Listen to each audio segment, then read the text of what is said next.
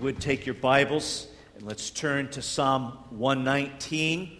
Uh, this morning we want to look at the final segment of Psalm 119, although our plans will now to come back next Sunday, Lord willing, and take one last look at Psalm uh, 119. But for this morning, we want to begin reading at verse 169 and read through 176. It's on page 516, I believe. If you would like to use a Bible from the pew, you could grab one in front of you. Either way, Psalm 119, beginning at verse 169. These are God's words for us this morning. And here's what God says Let my cry come before you, O Lord. Give me understanding according to your word. Let my plea come before you. Deliver me according to your word. My lips will pour forth praise, for you teach me your statutes. My tongue will sing of your word, for all of your commandments are right. Let your hand be ready to help me, for I have chosen your precepts. I long for your salvation, O Lord, and your law is my delight. Let my soul live and praise you, and let your rules help me. I have gone astray like a lost sheep. Seek your servant, for I do not forget your commandments. You may be seated. Thank you, Father, for your word. Hmm. There is no word like your word. Thank you that you have spoken to us, that you have revealed yourself and your ways to us through your word. Eh, Father, now by the same Holy Spirit who helped pen these words and preserve these words for us. May that same Holy Spirit be present with us this morning, we pray. Opening our eyes, enabling us to see and to understand, and yet present with us that we might be changed by this very word. For we pray these things in Christ's name. Amen. 176 verses.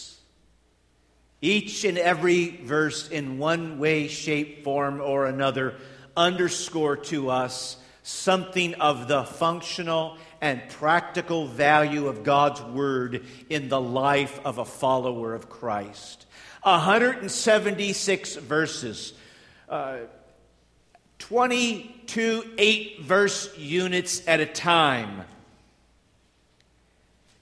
show to us from one emphasis or one aspect or one angle or another how pertinent and how needed and how treasured and how sufficient God's Word is for us. This particular unit, this closing unit, is oriented with strong notes of pleading, prayers of pleading. Now, all but four of the 176 verses are framed in the, in the, in the trajectory of prayer, conversation to God. And, and yet, some of those prayers are prayers of pleading for help, pleading to be heard. And, and that's really um, the, the orientation, the emphasis of, of these last eight verses. Such an interesting and intriguing way to kind of close it out and to wrap it up. This, this pleading that the psalmist is, is offering up to God is found in the two subunits of these eight verses. Verses 169 to 172 uh, reflect uh, or present us with a pleading that reflects the worthiness of our Lord. And then the second subunit, verses 173 to 176, ref, uh, offer to us a pleading that reflects the waywardness of our lives. Let's look at these one at a time. Beginning at verse 169, we see something of this pleading, and we see how this pleading reflects the worthiness of our Lord.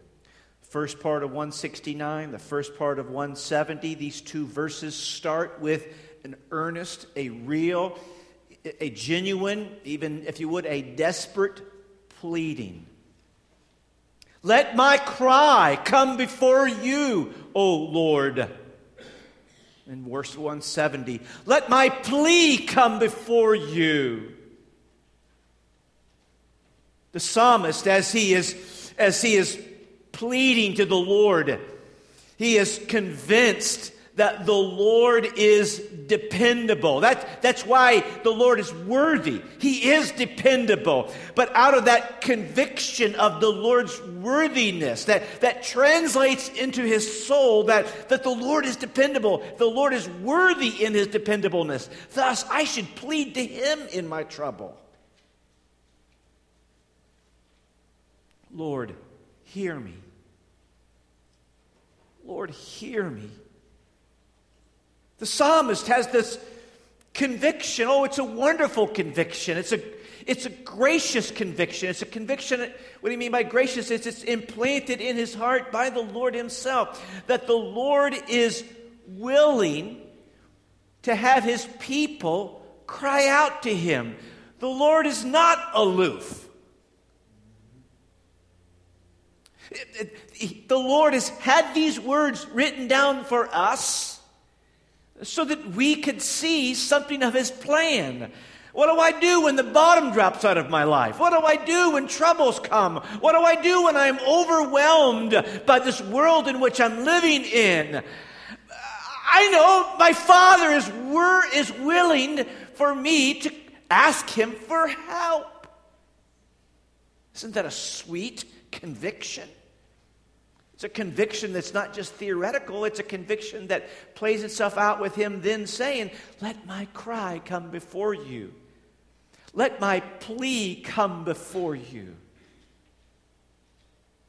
The psalmist is, is really doing nothing more than laying hold of the very covenantal promises that God has made to each and every one of his children all who belong to Jesus, all who have turned from themselves and turned from rigging their own life in their own way, and all who have turned to trust and follow in the Lord Jesus Christ, now has God, the very God who spoke all things into existence, the very God who holds all things together in his hands. This very God, the only one true God, this very God is now our Father through our Lord Jesus Christ. He's the Father of our Lord Jesus Christ, and He's now our Father through our Lord Jesus Christ. All who belong to Jesus have God as our Father. And that's not an irrelevant, nice piece of religious trivia, trivia that the psalmist is folding away and tucking for some time later. No, no, it, it, this is relevant to him on this day, his day of trouble, that he's actually able to say, I know what I'll do. I, I, will talk to my father. Uh, father, let my cry come before you. Father, let my plea come before you.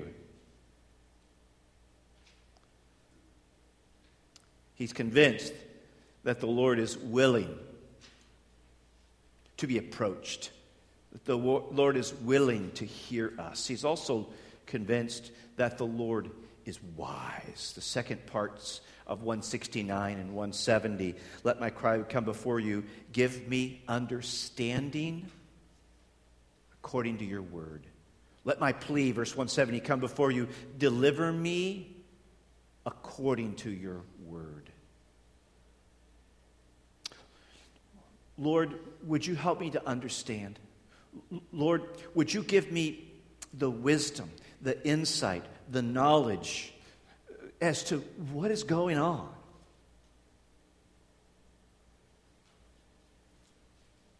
Do, do you sometimes wonder what is going on on this planet today? Why is the right side up and the upside down?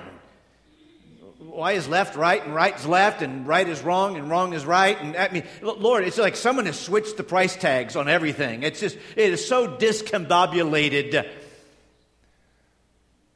Well, a, a, a, a primary response to what we see going on in this crazy world in which we live in is a simple prayer to our Father who holds all things together. Lord, would, would you give me understanding? Lord, would you deliver me? Lord, would you rescue me from what is going on?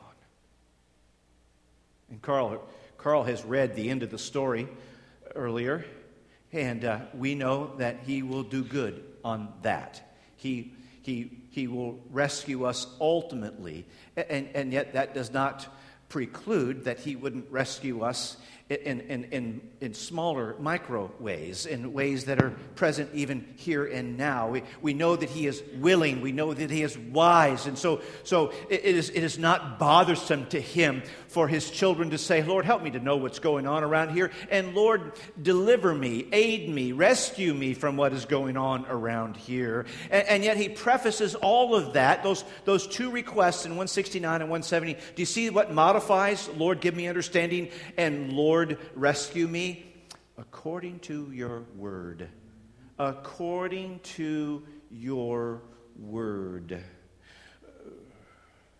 It is the very word of God that teaches us that God wants to be called upon. It is the very word that teaches us that God is, is willing uh, to hear us when we call upon Him. And it is, the, it is the very word of God that teaches us how to even pray for such things. The psalmist is saying in these first four verses, as he's pleading uh, to the Lord, uh, he's saying, Lord, give me your ear.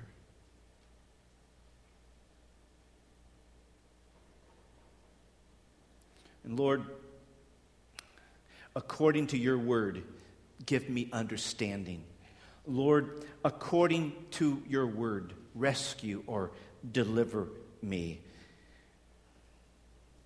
And then he says in verses 171 and 172, the first segments of each of those verses, in, in a, I would suggest to you, in anticipation of knowing that the Lord will hear and answer his prayers to, for understanding and for rescue, he says, verse 171 My lips will pour forth praise.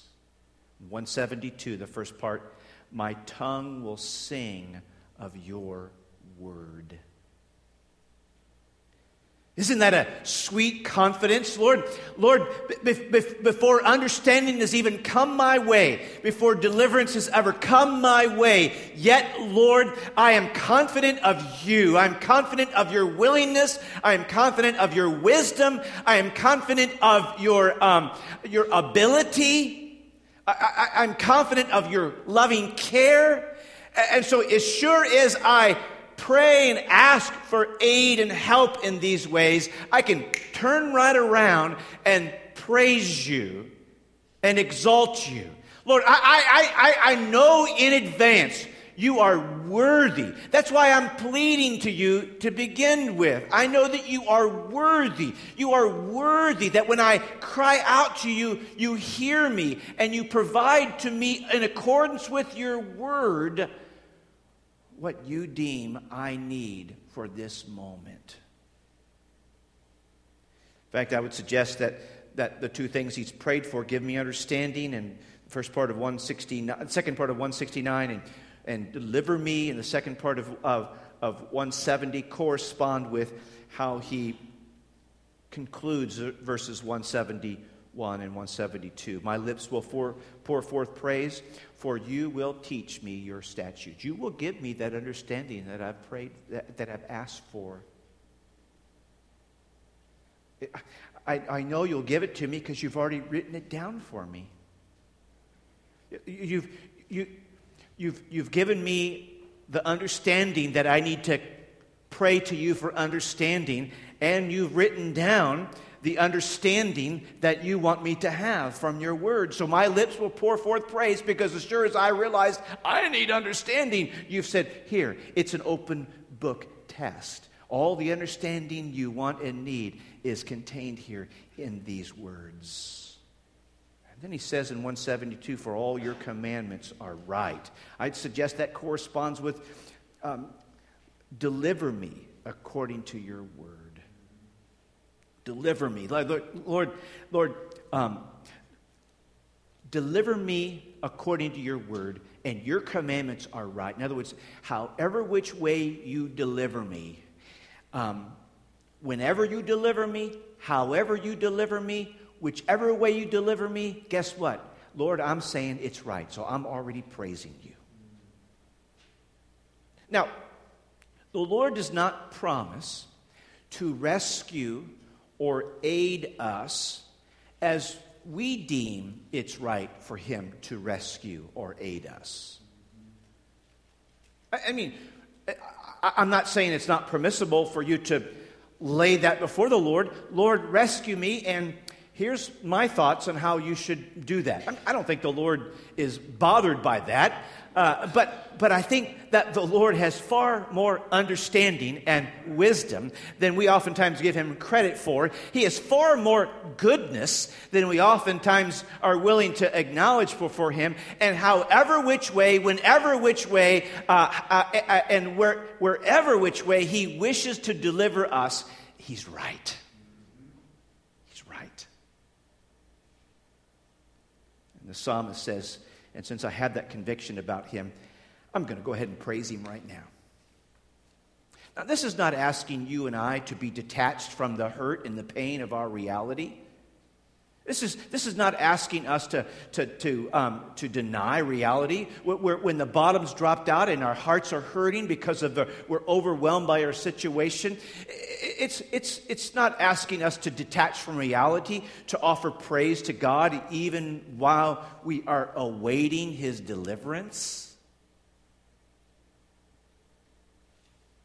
It's not a detachment from reality, for as sure as we can feel the acute pain of that which we need to be delivered from, we nevertheless are convinced of the worthiness of our Lord and the trustworthiness of our Lord.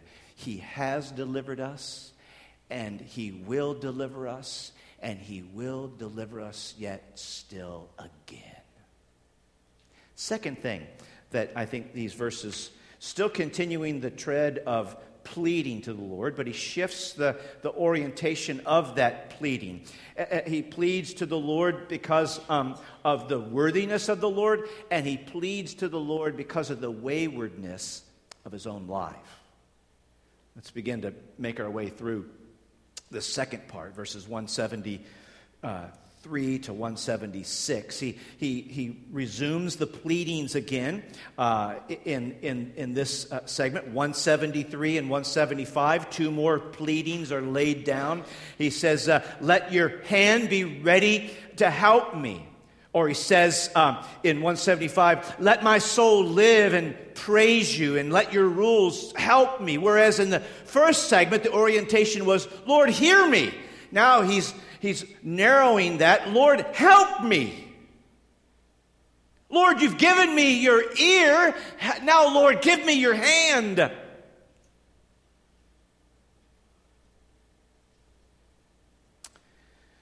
Let your hand be ready to help me, for I have chosen your precepts. Lord, I, I'm appealing to you because I belong to you. I'm living in covenant with you. Let my soul uh, uh, uh, live and praise you. He, in other words, he returns back to these notes of praise that he's developed in that first segment. And, and yet, what I want us to hone in on, in particular, for the remaining of, our moments together, is, is uh, what he says in 174 and 176. It's almost, almost has a feel of, of, uh, of two opposite sounding realities that, that the psalmist is expressing. Look at 174. I long for your salvation, and your law is my delight. Do you see where the, where the psalmist's heart is here? Do you see something of the internal operation that's going on? Lord, what I long for more than anything is everything that your word says. Lord, it is your word that thrills my heart. I, I, I, my, my heart leaps and finds great delight in what you say to me in and through your word.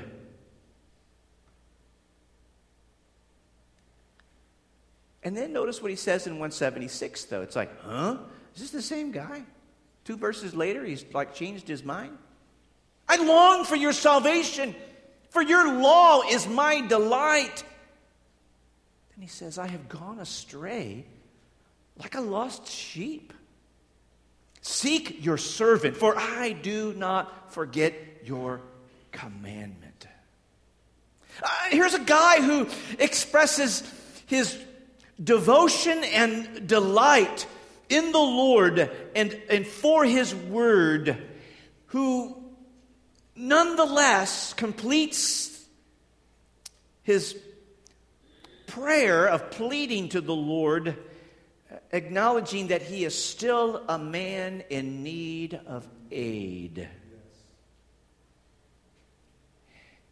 Even though he delights greatly in the Lord, even though he longs for the Lord and for the Lord's salvation, he understands a thing or two about himself. He's still capable of a waywardness. He still has probable cause to suspect a wanderingness.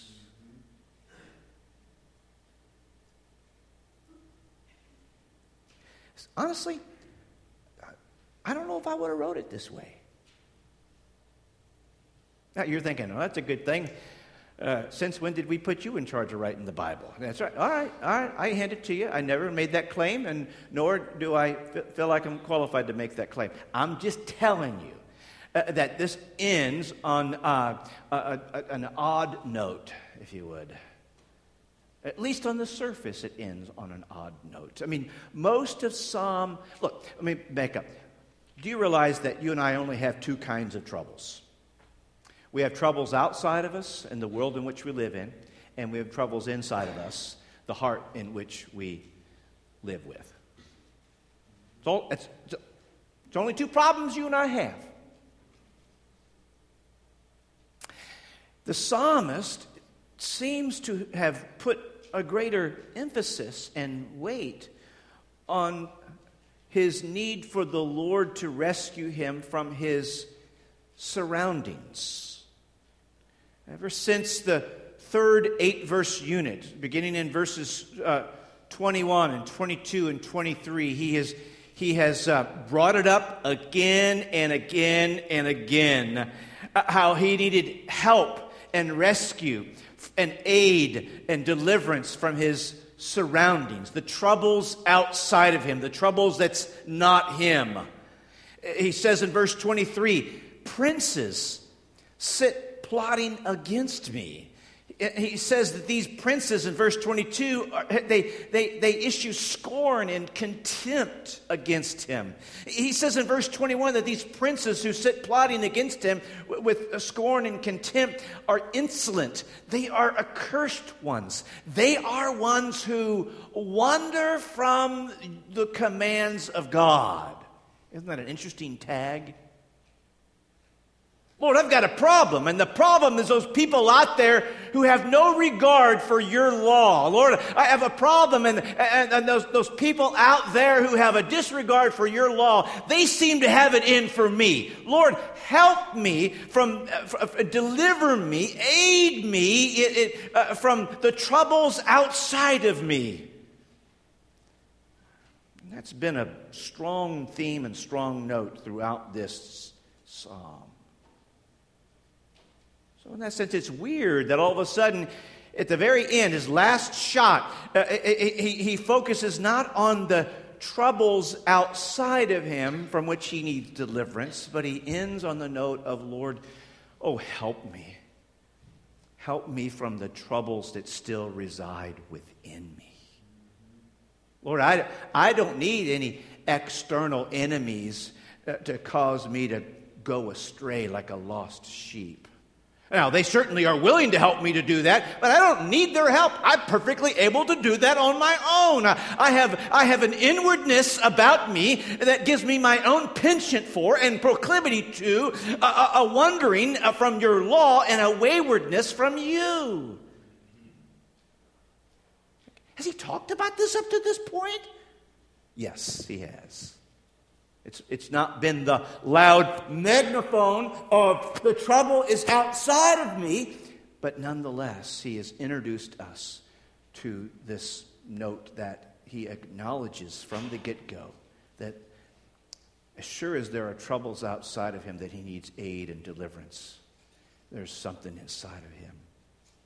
What do you say in verse 9? How can a young man keep his way pure? Or he says in, in verse 10, let me not wander from your commands. It's interesting. That's the same thing he says is wrong with the people outside of him. These people wander from your commands. And, and as sure as he says that that's their problem, he says, and Lord, I kind of got that problem too. Come to think of it, come to think of it, the, the, the, the world is not simply comprised of those who oppress and those who are oppressed. Come to think of it, um, the world is comprised of who's going to get the upper hand on who, to, so that who can be the oppressor and not the oppressed. As it turns out, uh, if you switch, switch roles, uh, that, that, those who were formerly oppressed will become oppressors in a heartbeat if given the opportunity. As sure as you and I are, rightly so, we are saddened by and even disgusted by how we see people have a disregard and a waywardness toward God and to His Word, we ought to have a sobriety, sobriety about us. That but for the grace of God, and I don't mean this as a trite little religious cliche, but for the grace of God, that they are just simply demonstrating what I'm capable of doing as well. So he has been concerned not only about being delivered from the external search situation around him, but he has been from the get go uh, very concerned about deliverance from the internal mess that still resides within him. So he says things like verse 28 strengthen me. He says things like verse 31 let me not be put to shame. He, he says things like verse 36 incline my heart. In other words, step in and keep me from going there. I, I, will wander on my own inclination, but Lord, incline my heart that away, not a this away. He says in verse, one, in verse 67 Before I was afflicted, I went astray.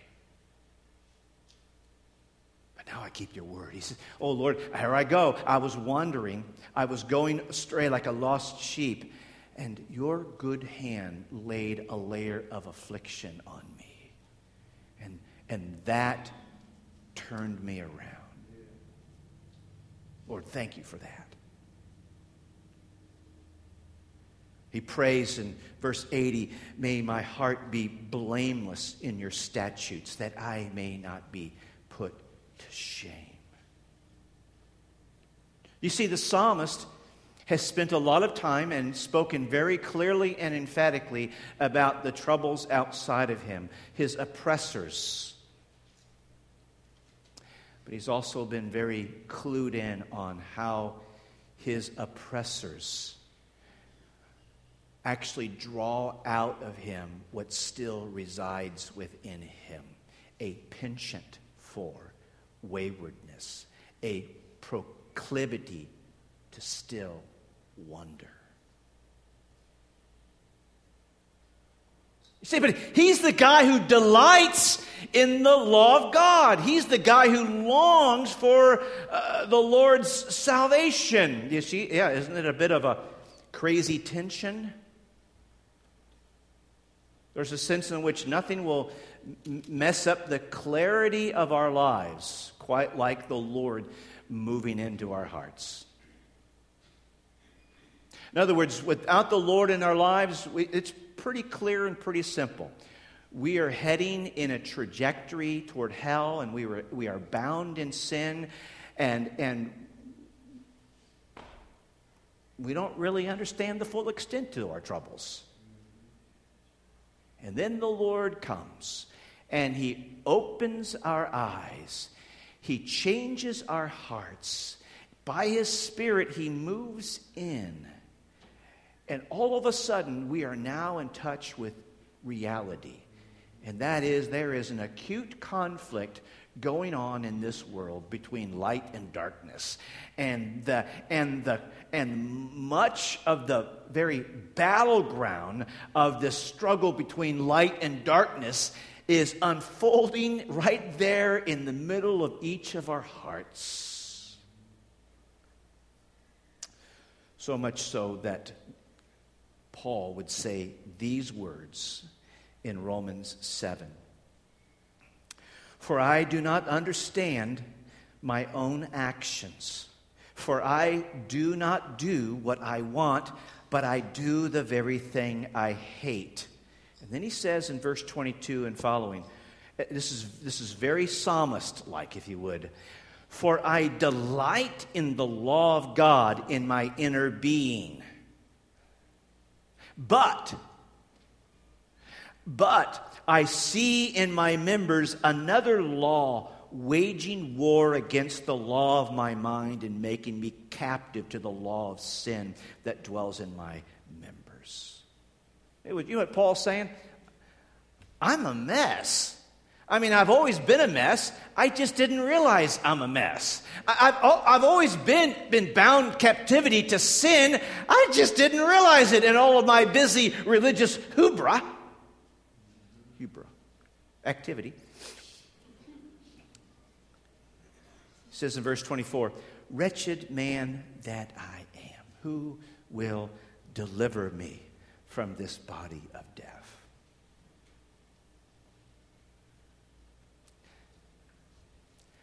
How often do you think that and ask that question? Wretched man that I am, who will deliver me from this body of death? Is that just a a past glimpse of a former prayer concept? Or do you feel the need for that question to be asked in your heart and soul today? Oh, wretched man and woman that I am, who will deliver me from this body of death? It's a great question to ask each and every day because you know what? There is a great answer to that question. Thanks be to God through our Lord Jesus Christ.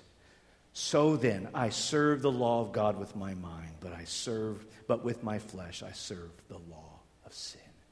But thanks be to God through our Lord Jesus Christ. There's not a day that you and I don't need help from Jesus to deal with the problems outside of us. But there's not a day that you and I don't need help from the Lord to deal with the resi- re- residual remaining problems that still linger within us. Guess what? He helps us. Father, thank you for the Lord and for his goodness to us to rescue us from all our sin from all our suffering. We're thankful that our Lord is a faithful Savior, that our Lord is a competent and capable Savior, that our Lord, in fact, is the one who saves us to the uttermost.